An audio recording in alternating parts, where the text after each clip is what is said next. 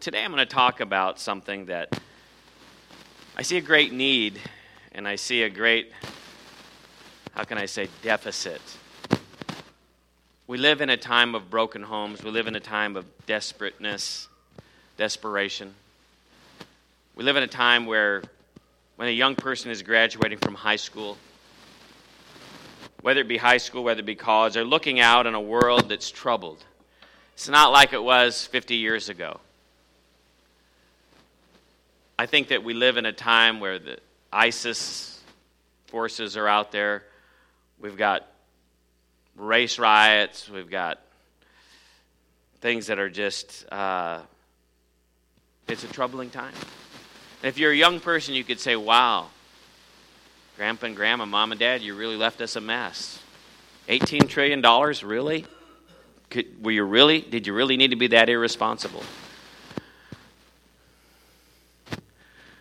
And, and, you know, we can, and you say, well, it's the politicians. Well, did you vote for them? Or did you not vote? All, has, all necessary for evil to prevail, to triumph, is for good men to do nothing. That's what Mr. Burke said. Edwin Lewis Burke said that. Very famous quote. But we see young people, it's a time where I believe that there needs to be greater sensitivity to God and walking closer to God than ever before. I'm not sure what all this racket is, guys, but let's try to get rid of it as soon as we can. And when you begin to understand that these young people, they're the next generation. Now it's gone, it's good. They're the next generation, and we need to pray for them. Can I get an amen? We need to be believing with them. But I, I, my sermon today is Except the Lord build the house, they that labor do so in vain. That's Psalms 127, verse 1, first half of that verse. And let me say it again. Except the Lord build the house, they that labor do so in vain. Let's bow our heads and we're going to pray. We're going to believe for uh, just a special word to our graduates this morning.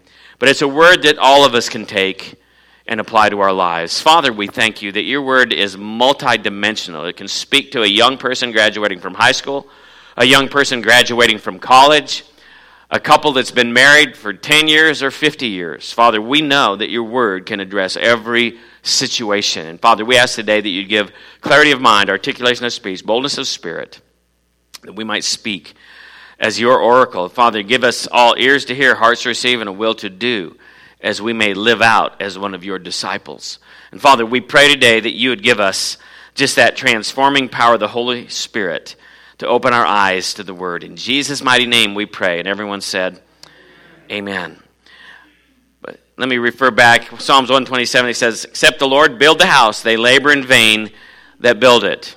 You know, young people are graduating from high school. They're graduating from uh, college and, and different things. And, and I want to say congratulations to you all and all these different levels. And uh, they're leaving, you're leaving your parents' house and their means where, where you lived under their roof. And uh, you may be moving into your own dorm room, your own apartment, maybe even your own house. But the fact is, you're leaving the house of your parents, and you're going to have to decide how you're going to build your house. Because, see, your house isn't going to be just about you. It's going to be about you. It's going to be about your spouse. It's going to be about your children. It's going to be about your community. It's going to be about your church. It's going to be about a lot of things. And when you go to build your house, God can either instruct you and guide you, or you can ignore those things and bring devastation upon yourself. I'm going to turn to Proverbs, the ninth chapter, this morning. And I want to read another verse of Scripture that a house is built by wisdom. And when you understand that wisdom is the primary thing, then that should maybe cause you to want to listen a little closer this morning to wisdom. It says in chapter 9, verse 1 of Proverbs Wisdom has builded her house, she has hewn out her seven pillars. There are some pillars that will uphold and I'd like to have gone to all seven, but I can't get more than about five, uh, you know, points in in one Sunday. But there's many things that we can see in the scriptures that helps us to understand how we need to build our house. There's a lot of young people today building their house the wrong way. There's a lot of older people that have built their house the wrong way. And because of it, we've got many broken homes and many broken things. And, and many have had broken homes, and it isn't their fault. And, and, and, many, and I don't want anybody to be in condemnation if you've been through a divorce or if you're in a broken home or a broken situation. I preach these messages not to bring condemnation, but to bring hope that you can restore your home, that you can restore your house. That if your parents' house wasn't right, you can build your house the right way.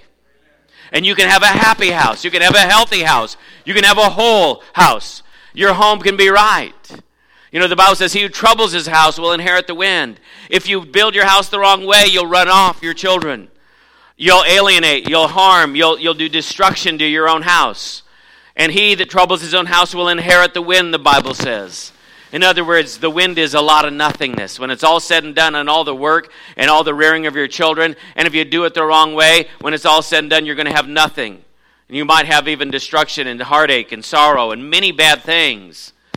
It's very important that we understand, except the Lord builds the house. You could say, except we build the house with God's principles, with God's laws, with God's truths, with God's scriptures, except He build it according to His blueprint, His way of building it, we will labor in vain and inherit the wind. We've got to understand how important it is, just as if you were to build a house in the natural and have a blueprint, if that engineer does not know what he's doing, he can destroy the house and it can collapse on you and kill you. If that contractor does not understand how to build that house, it can fall down and it can kill you. I can remember one time I saw when they were building the principal tower in Des Moines. I think that building is 60 some stories tall. It's a massive structure by anybody's standards. It's probably, I think it's the largest building between Chicago and LA. And uh, it's very, very beautiful.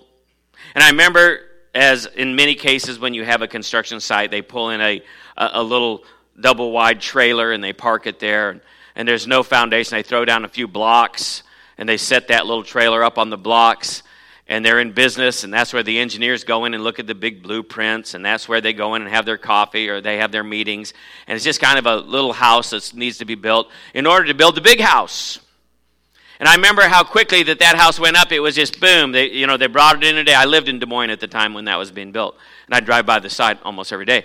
And so I noticed that it just took boom. That was it wasn't there the day before, and all of a sudden it's there. But before they could build the big, massive structure of the tower, they dug down and they dug down and they dug down and they dug down and they dug down and they dug down and they dug down. And they poured cement and they poured more cement and they poured cement and they poured more cement. And the foundation was immense and the depth was immense because in order to build a great house, you have to go down first before you can go up.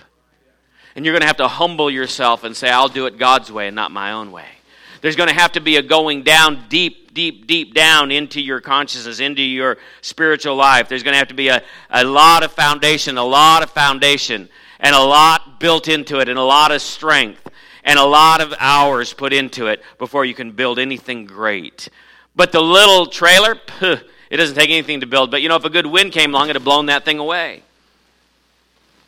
But if you're going to build anything substantial, and I'm talking about a house, I'm talking about your kids and your kids' kids and the next generation and the next generation and the next generation. We looked at the Edwards family and the Jukes family. One family had hundreds who, and, and most of them went to prison, and most of them were vagrants and derelicts, and, and all kinds of terrible things came out of this family lineage. Hundreds uh, that were went uh, just the wrong way and ruined their lives. Then it compared with the, uh, the other family and college presidents, doctors, even some, uh, one was a vice president of the United States. And, and, and when you compared those two families of the Edwards and the Jukes, you can see one built a foundation for their house, and it went from generation to generation, and the other did not build a foundation for the house. Well, I don't know what that is, guys, but we sure are getting a lot of noises up here. And uh, so I want to share with you five principles today of how to build your house. College graduates, listen carefully. You know what? If this doesn't work, just get me the other, completely get me the other mic. And what does that mean? More is, you know, it's more than building a physical structure. when you build your house as a sanctuary where you and God meet spiritually. Okay, what are we looking at here? Is that needing to be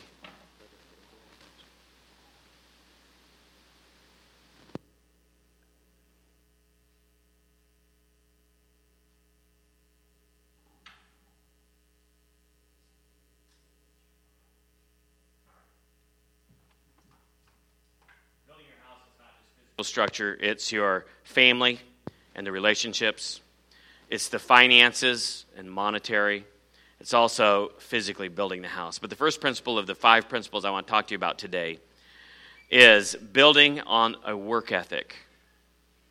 Let's go to Genesis, the second chapter, verse 13, 1 through 3. I'm sorry. Genesis 2, verses 1 through 3.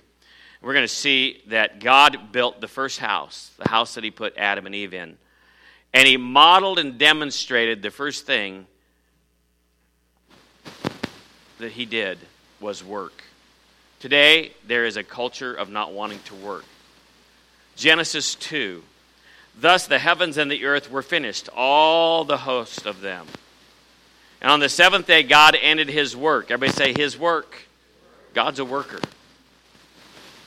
Which he had made, and he rested on the seventh day from all his work. Everybody say, His work which he had made. And God blessed the seventh day and sanctified it because that it is that still making a lot of racket, everybody?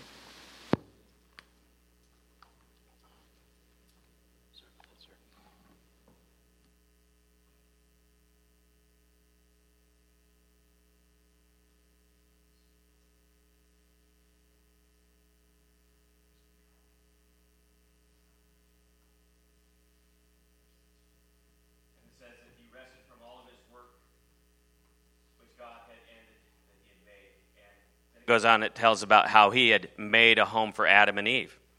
You know, I believe this that that work that he did, he built a house. And every house needs to, number one, you need to understand that it needs to be built on work. And the work is a six to one ratio. He worked six days and rested one. You know, today that they're trying to bring the work week down to four days. Did you know that, that this, this first model, this first lesson, which is fundamental, work is fundamental, yet many don't want to do it today? In the Roman Empire, before the fall of the Roman Empire, they had 168 holidays a year. Can you imagine that? 168 holidays a year. Before the Roman Empire fell, a very high, something like 70% of the people were on entitlements and were receiving their resources from the government instead of working for it themselves. And then we saw the fall of the Roman Empire where they fell from within and completely collapsed under the weight of entitlements. I'll tell you what, it's important that we learn to work. We're, we're living today in a culture of laziness, leisure, and pleasure. How many know God is not pleased with that? And it's gotten into the church, and people think many times that church is just a place where you come and you hear some nice words and you amuse yourself with it, and then you go back and forget about it till the next week. But God commands us to go into all the world and preach the gospel. God commands us to be workers in His vineyard. And I want to say to you, graduates, this morning if there's nothing else that you learn from this sermon, you need to learn number one, you will go nowhere in life if you don't work. It's important that you have a culture of work that you have a mindset to work. Because I'll tell you what, you will distinguish yourself from the pack if you learn how to work today. And you will stand out and you will shine and you will be the unusual gem that that employer wants to get a hold of. And you will distinguish yourself as a person of integrity because the, the choice to work is a moral issue. And it's a choice that you need to make in order to build your house. Proverbs 24 27, and I, and I like this, that we need to build uh, our house on production first. This is an interesting concept that I've seen with people that are very successful. Proverbs 24 27. Quickly turn to the book of Proverbs, and we're going to look at this, this proverb. This is a powerful portion of Scripture, I think is very applicable to young people today. And a lot of young people want to go out and they want to have the house, a house as nice as their parents. They want to drive a car as nice as their parents.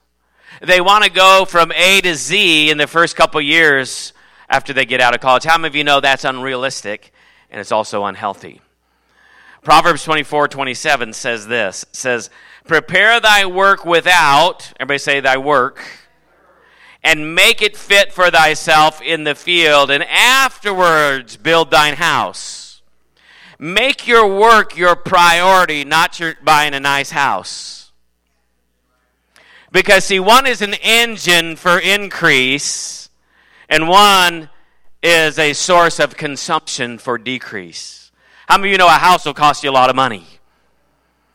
How many of you know a house eats up money?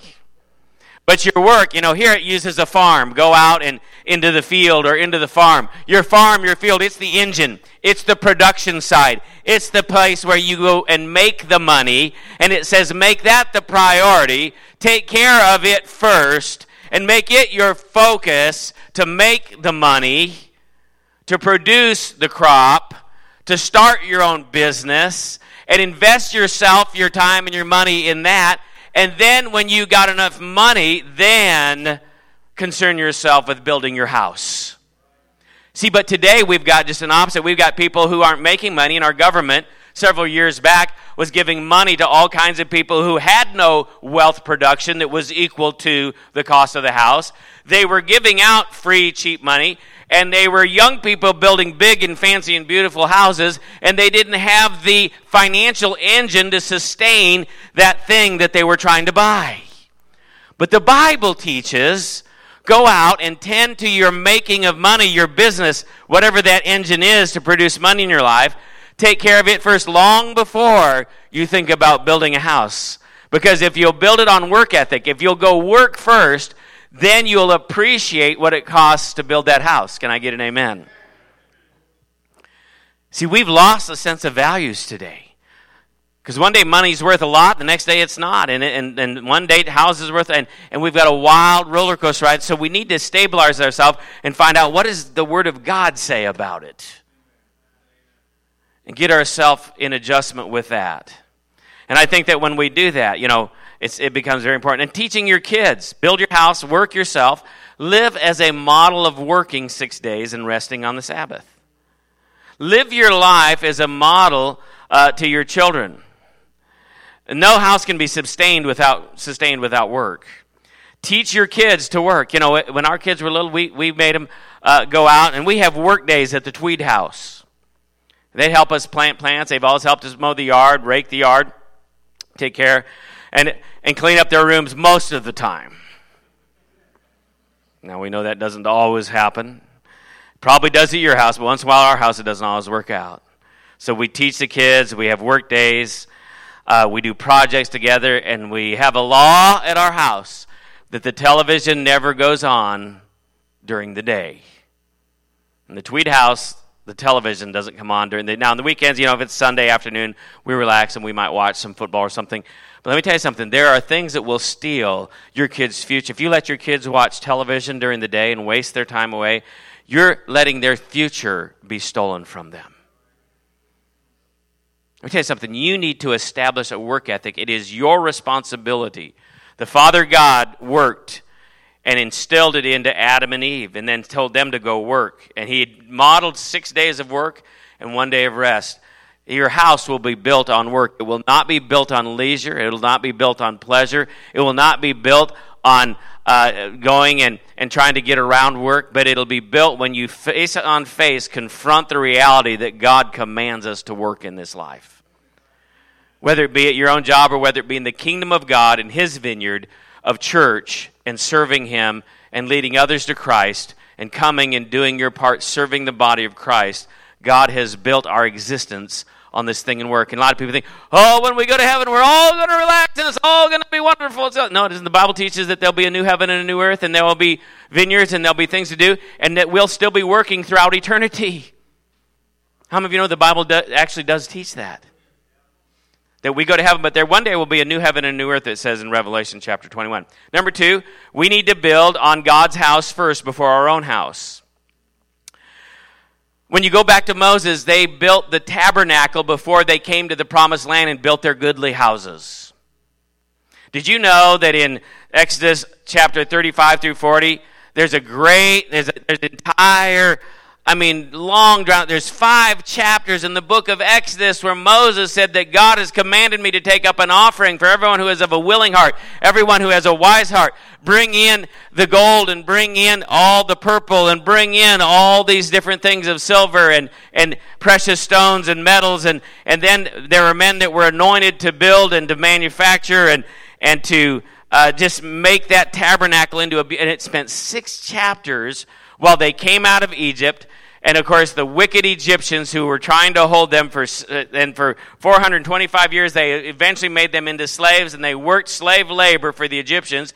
And God's people were there under that slave labor, building them treasure cities. And then the Bible says when they came out of the Exodus, that God commanded them to take all the gold, and all the Egyptians were just trying to get, make them leave. Because after the nine plagues, and by the time they got the tenth plague, and their firstborn all died, they said, Get out of here. We don't want you here. We know our king doesn't want to let you go, but we'll pay you to go. Take our gold, take our silver. We used you for slaves to build it all anyway. It really belongs to you. Go ahead and take all this gold and silver and go out in and, and do your thing. And finally, the Pharaoh let him go, and they left. And then Pharaoh changed his mind. He chased him, and then he got destroyed at the Red Sea. And the children of Israel were the wealthiest nation on earth. They took all the gold and the silver out of Egypt when they left. And God says, Use it to build me a tabernacle. Read it Exodus 35 through chapter 40.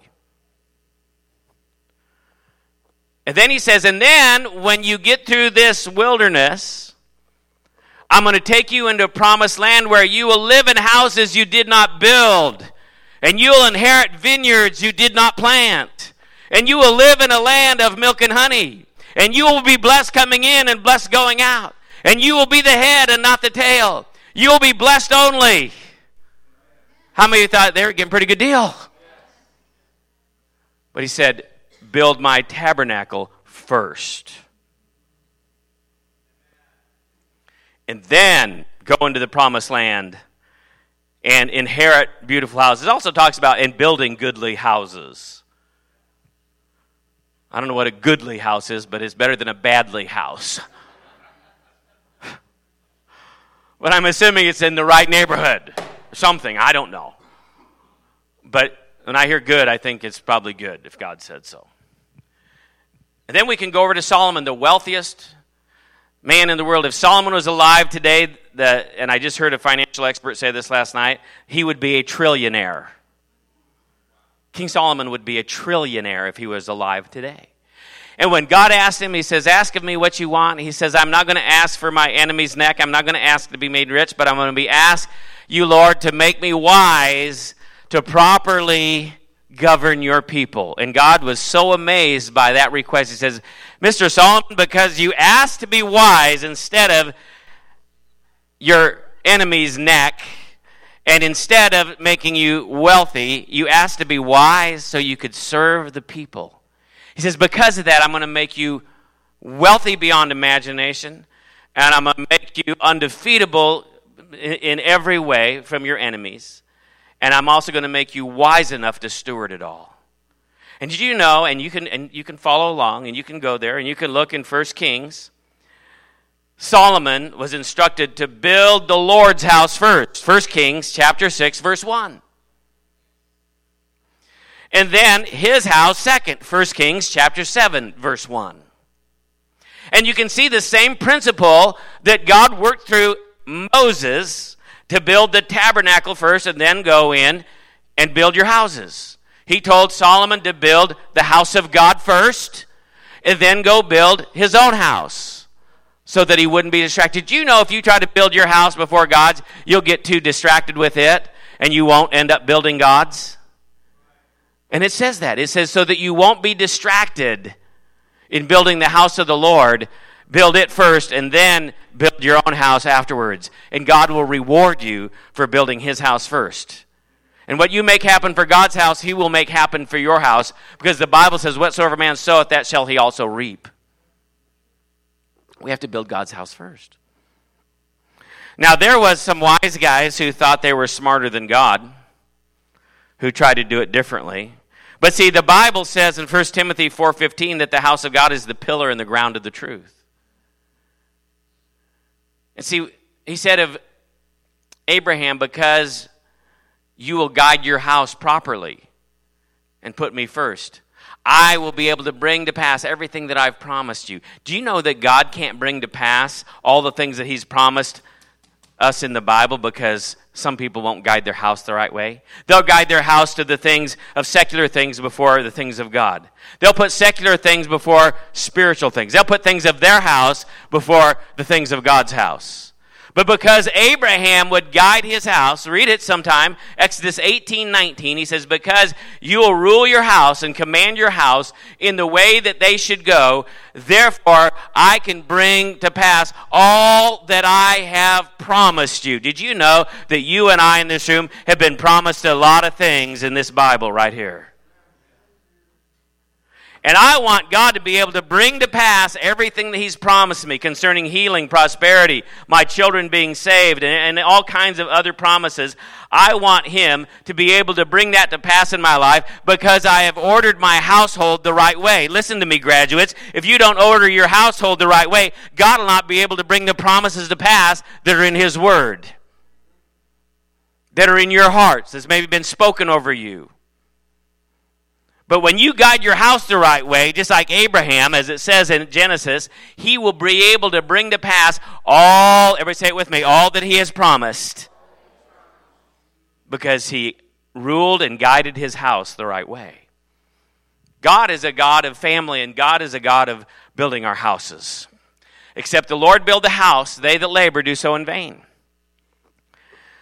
And when we put God's house first, it begins to work. Now, let me show you a group uh, or a time when Israel didn't want to put God's house first. Turn with me to Haggai, and we're going to look at some consequences when you don't put God's house first.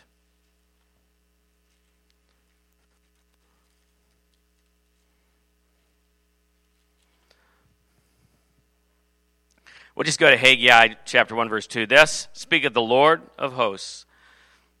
Excuse me, saying, This people say, The time is not come, the time that the Lord's house should be built.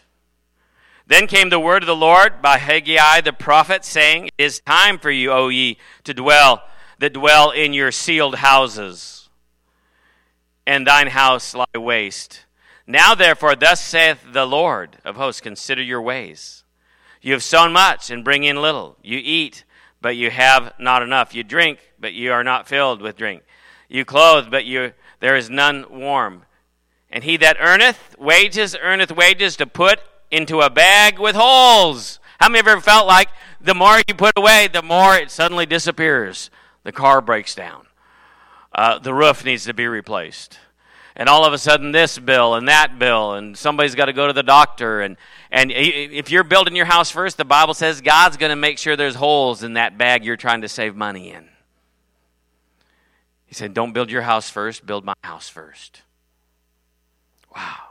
And he says, Thus saith Lord, consider your ways. Go to the mountain and bring wood and build the house, and I'll take pleasure in it, and I will be glorified, saith the Lord. It says, You looked for much, and lo, it came to little. And when you brought it home, it did blow I did blow upon it. Why saith the Lord of hosts? Because of mine house that is waste.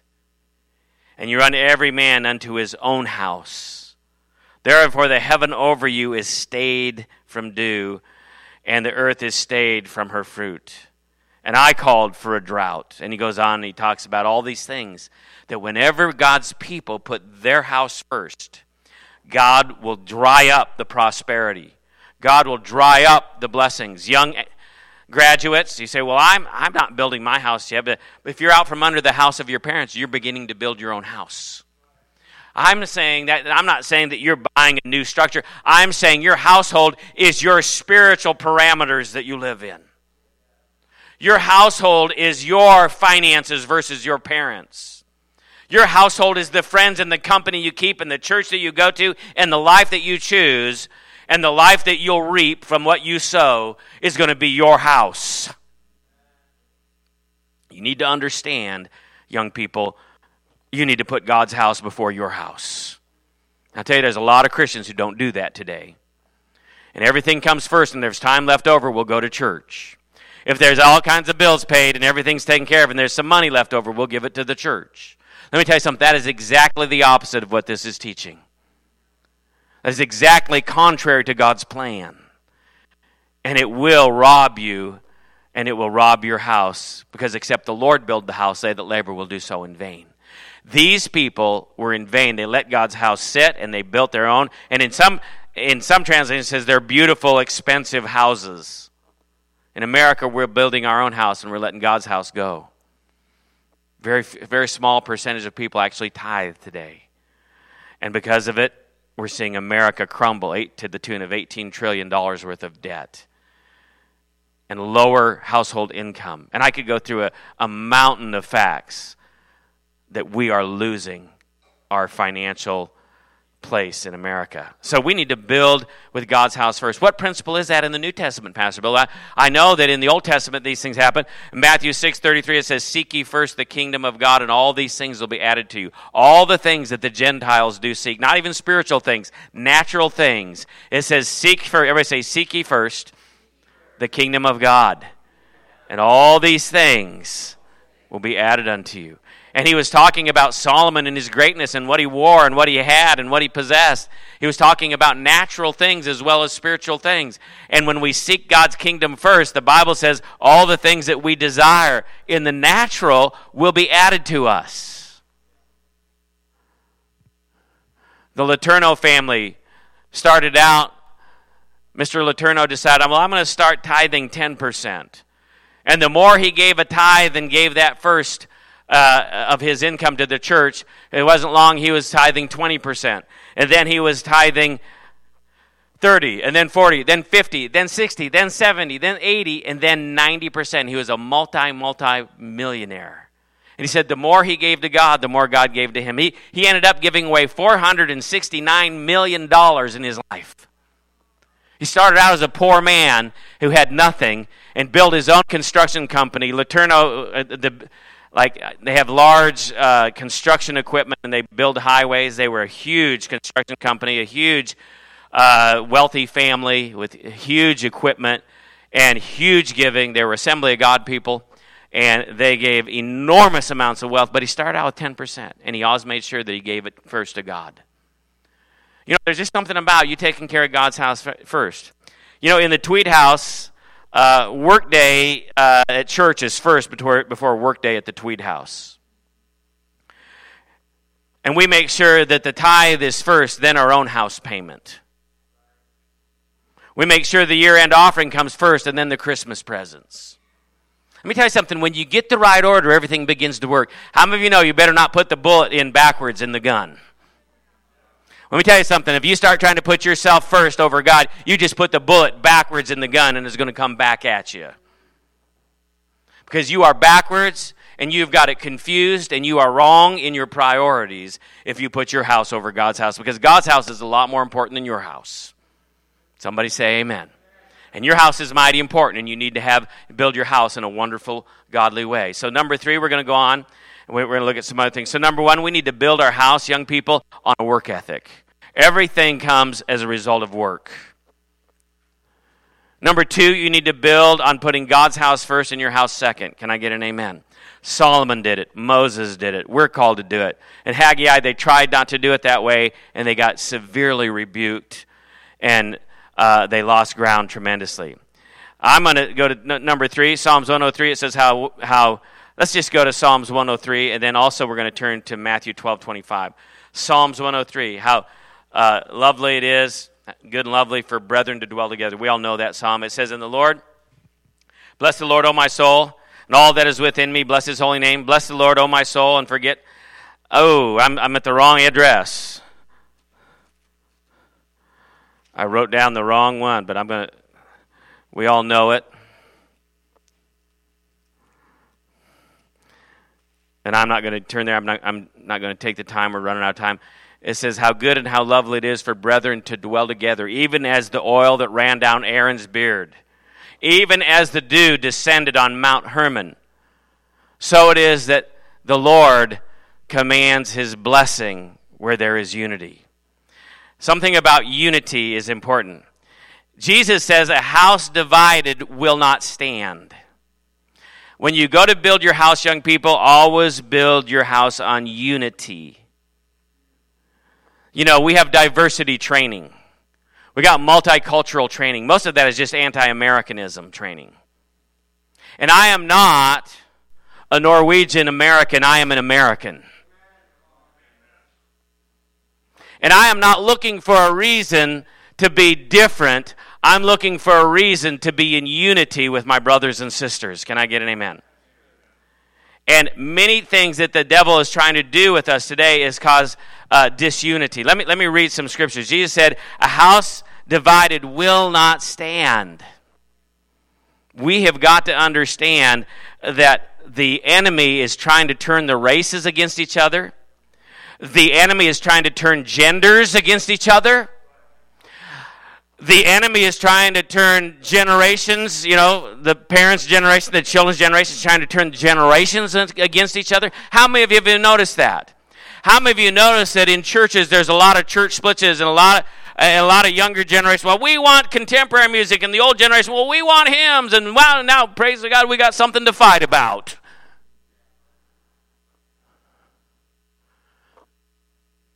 How good and how pleasant it is for brethren to dwell together in unity. Can I get an amen? Wherever two or more are gathered together in my name, agreeing is touching anything on earth, it'll be done on my Father who is in heaven. Matthew 18, 19. It takes unity to have prayer answered. First Peter, third chapter, 17th verse. Men, dwell with your wives according to knowledge, unto the weaker vessel. And it says, and let there not be any strife among you, that your prayers be not hindered. Where there's disunity, God will not answer prayer. Well, of course, the devil wants us all in disunity. He wants husbands and wives to be disunity. He wants parents and kids to be in disunity. Let me tell you something, young people. You want to build a successful house? Reject any kind of disunity and strife, no matter what the venue is that comes your way. Somebody say amen. Reject it. It is a trick, it is a scam, and it is from the pit of hell.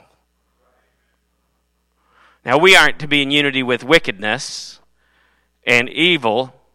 No, we're, we're, we're not in unity with that, but we're going to try to be in unity with everybody as much as we possibly can. And except two walk together, how can, how, except two be agreed, how can they walk together? Now, if they say, well, we don't believe in Jesus, well, you can't be in unity with those people. But that doesn't mean you get into disunity with them. Can I get an amen? It doesn't mean that yet you come against them and that you cause all kinds of problems. It means you stay in unity.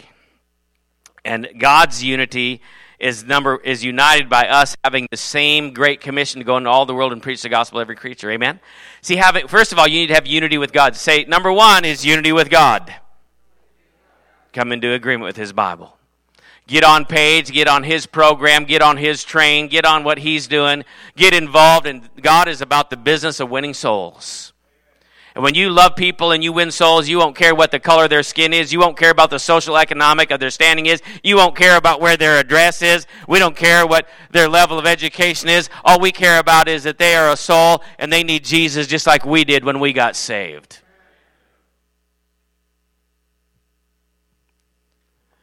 I tell you what, when you start winning souls, all that race and all that disunity and all that stuff will slowly go away. I thank God we've got an integrated church. Thank God for that. We need the other different uh, races, ethnicities, whatever you want to call it, and we need them and they need us, and we need to be together in unity. Can I get an amen? That is so important that we don't ever, ever let that become a, a, a thing between us. When we get into unity, God can begin to bless because that's where God releases his blessing, the Bible says. And in Matthew 19 6, it says, Let no man put asunder. Don't let disunity get into your marriage. Number one thing, don't, don't let it get into uh, your relationship with God. You know, get, when you get backslidden, you're in disunity with God. Can I get an amen? Don't let disunity get into your marriage. You won't get your prayers answered, the Bible says. Don't get in disunity with your sister your brother. You know, I remember a story one time that uh, there was one of the kids had a kid over, and Liz and and, and Nate and Sam were out playing in the yard, and this friend and this friend started like kind of picking on or saying some things about Sam, and they, they kind of started alienating him, and they all kind of started making fun. I tell you, I was so mad, I was ready to go out there and spank all of them, even this kid that wasn't mine. I said, What are you doing? Don't you ever speak and gang up against your own brother or sister. That's the most stupid thing you could possibly do. And I really rebuked him for that because I truly believe that. As a family, you need to always stay unified. As a couple, you need to always stay unified. Now, if your kid's a problem, you need to admit it if somebody else is coming against and, and you need to take them out back and straighten them out. Or whatever you do to get your kids straightened out. But we need to be in unity with our family. We need to be in unity with our siblings. Let me tell you something. The, the degree that you learn to be in unity with your brothers and sisters will carry over, and it will be the training for unity for you and your spouse. Let me tell you something, siblings. If you can't learn to get along with your sister or your brother, you'll, you'll be a failure at getting along and having a happy marriage with your spouse one day. Because you will begin to start treating them just like you treat your brother and sister. This, let all the let all the infatuation wear off and the familiarity set in, and you'll be talking to them the same way you were to your bratty little brother, and vice versa. Let me tell you something. It's parents, you want your kids to have good marriages? Train them to get along with their brothers and sisters when they're little. If there's any strife in our house, uh, the whole pack got a whipping. Well, it's his fault. Well, you know what? It takes two to fight. It takes two to make a fuss, and you're both going to get. You know, it's amazing how our kids get along, and we hardly have any, have almost never had hardly any strife in our household. Thanks be to God. Because we didn't tolerate it. Not for one second. And everybody's going to everybody's going to pay for it if one does it. You know what? The others will kind of talk to that other one and say, "You need to get, you need to quit doing that." It's amazing how those dynamics will work. A lot of parents aren't smart enough to use it. But I'll tell you what, it's important that we do that. And especially always bring unity to your church. Don't be a splitter or a quitter. Quitters and splitters cause all kinds of trouble for their own selves. Let me tell you something. Everybody that I've known in the 25 years of pastoring, virtually every person that I've ever seen that actively knew that they were doing it and did it anyway, either we're quitting or splitting, because a lot of times quitting will cause a splitting. And your splitting will cause others quitting. I'm playing on words here just to make you stay awake. But I have found virtually in every case they end up having a divorce later on. Because you cannot sow the seed of splitting God's house without think you're going to reap the corruption of Him allowing for your house to be split. If you split a church, guess what? If you split that house, you're probably going to have your house split one day. Don't ever sow that wicked, evil seed of sowing discord among the brethren. Can I get an amen? Always do all you can, young people, when you get into a church to create unity in your kids, create unity in your marriage, create unity in your church, create unity in your community and your culture, and be one who is a peacemaker because the peacemakers will inherit the earth, the Bible says. Somebody say amen. Always be a peacemaker and build your house on peace, not everybody being an individual, but us being a family. Let me tell you something. You, a child can become very selfish, but so can an adult. An adult in church can be selfish just like a child can in a family. And we've got to think about the whole, not ourselves. We're here to serve one another, and when we do that, all selfishness seems to go away. Can I get an amen? See, in the front of the in front of the satanic Bible, it says, "Doest thou will, for that is the whole of the law." It doesn't say go, you know, have a, a, a, a satanic sacrifice. Don't go sacrifice a baby or, or all these wicked, horrible things that we think. Oh, the satanic church and, and the black masses and, and all the wicked stuff and oh, the satanic Bible. The satanic Bible says on the front, just do as thou will. Be a selfish person. Do as thou will. That is the whole of the perverting of God's law. That is the whole of Satan's law is do as you will because baby, it's all about you. That's our culture today and it's utterly sickening. You know what Jesus says, lay down your life and serve everybody around you. How many of you notice that's a little bit different than the satanic Bible? And we need to wake up. We need to be servants. We need to have unity. We need to not be a house divided.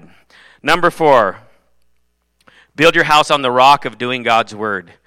Jesus has a parable over there in Matthew 7 24 through 29. He says there were two men, and one built his house on the sand, and when the storm came, it washed it all away. Another man built his house on the rock, and when the storms of life came, it couldn't wash his house away. And the rock was being a doer of God's word, not just a hearer. Oh, everybody will hear. Anybody will turn on TBN and listen to Christian stuff. Anybody will come to church and sit in a pew and listen. That's nothing. Let me tell you something that distinguishes you as a real Christian is when you begin to do God's word. And see, this is an age old problem that goes way back. And it says in, in James, it says, And be ye doers of the word, not hearers only. Everybody say, I'm not just a hearer, I'm going to be a doer. And be doers of the word, not hearers only, deceiving your own selves we deceive ourselves when we only hear it because there's something about hearing it makes us feel, hmm, I went to church, I'm real spiritual. I'm, I'm one of the good folk because I go to church. Let me tell you something. It isn't about going to church. It isn't about hearing the Bible. It isn't even about reading the Bible. It's about doing it. You know, I don't come here to, to speak it because I got better things to do than stand up here and talk and have people listen to me. I come here because I want you to begin to do it and live it and have your life changed and transformed by it. Ezekiel 33, it says this that even back in the Old Testament, they had this problem. And look what it says, how people would view the word. And it says, And also, thou son of man, the children of thy people still are talking against thee. And of course, they're talking against the preacher because this is Ezekiel. Against thee by the walls and in the doors of their houses and speak one to another, every one to his brother, saying, Come, I pray you, and hear what is the word that cometh forth from the Lord. In other words, they were they were all talking. Said, "Yeah, you ought to come hear this guy. Come hear what the word of the Lord is. Yeah, let's go listen to him. Yeah." And they come unto thee as the people cometh, and they sit before thee as my people, and they hear the words, but they will not do them. For with their mouth they show much love, but their heart goeth after their covetousness. And lo, thou art unto them as a very lovely song. Oh, the preacher had a nice one today. Isn't that special? Come on, let's not be knuckleheads. It isn't, oh, the message was like, no, the message is for you to do it. I don't even want it to be nice. I want it to prick your heart so you'll do it. You say, well, you don't have to worry about that, Pastor Bill. It isn't nice this morning. You know, it's all right if I just give you a little bit of a hard time, isn't it? That's what I'm supposed to do is get us see because when I do that I wake my own self up spiritually. And every finger that's pointing towards you, there's four pointing back at me. That I'm just as guilty on a lot of this stuff. But look what it says Thou art unto them as a very lovely song, as one that hath pleasant voice, and can play well on the instruments, for they hear thy words, but they do them not. And when this cometh to pass, lo, it will come. Then shall they know that a prophet hath been among them. You see, it's a lot harder to do what the Bible says than to sit there and listen to it and give mental assent. It's a lot harder to love your neighbor as yourself. It's a lot harder to go into all the world and preach the gospel. It's a lot harder to serve in church and pay the tithe and come to be a servant to other people. How many of you know that's a lot harder to do than it is to talk about? But we need to do that. Build your house on being a doer of the word, young people. Build your house on being a doer of the word. And last, a house of prayer. I believe this.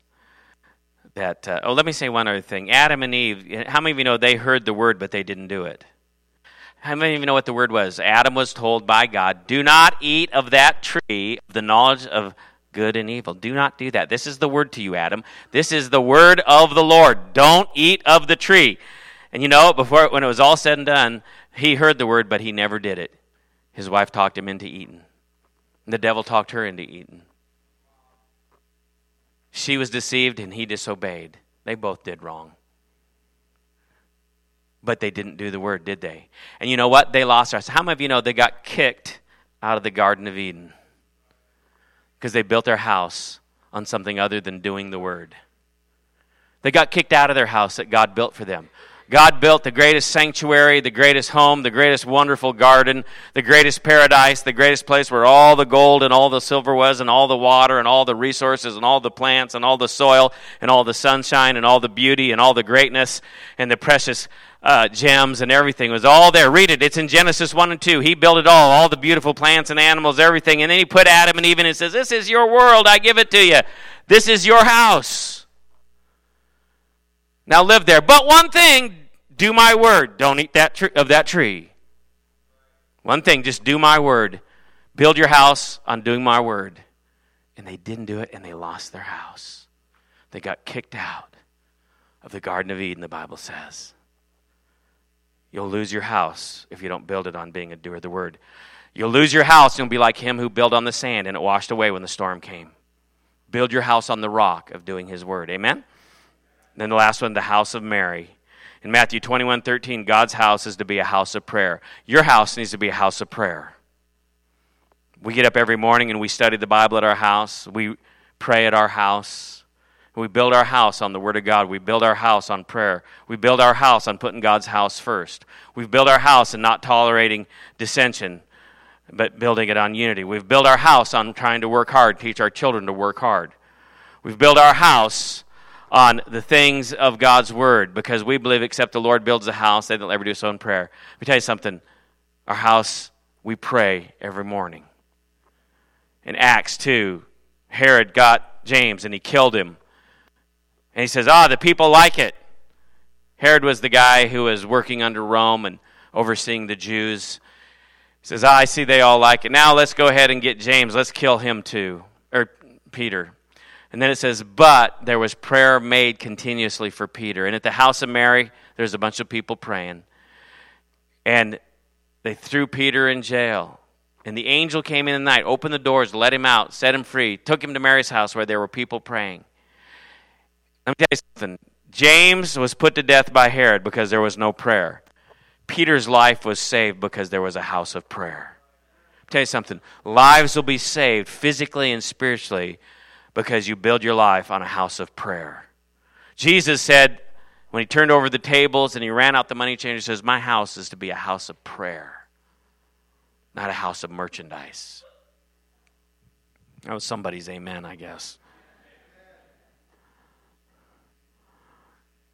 In other words, it's time to quit, Pastor Bill. We've had times where we'd get up and pray supernaturally Samara Lang, our, our niece, was saved supernaturally when we prayed. We coordinated the time. God had us praying for an entire hour. When she went off a bridge and f- threw 30 feet in the air and plunged into a river filled with ice. You can't drive a car off a bridge and fall 30 feet and go into a river and plunge through the ice and get up and walk out and only have a little scratch on your ankle. But she did, and we were praying the whole time because God prompted us to pray. You need to be ready, ready in season and out. Amen. Now, let me give you these five one more time. Everybody say it with me. Young people, say it with me. I'll build my house on a work ethic. I will build my house on putting God's house first.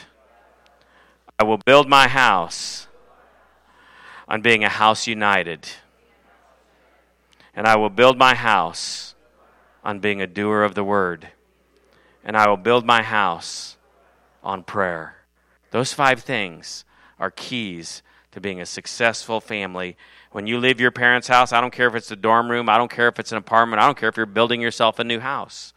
It's more than a physical structure, it's your spiritual life, it's your family, it's your finances, it's the way that you do things. It's your priorities. It's your relationship with others. You need to build your house according to what the Bible says because except the Lord build the house, your house will be built in vain. Let's stand and we'll be dismissed this morning.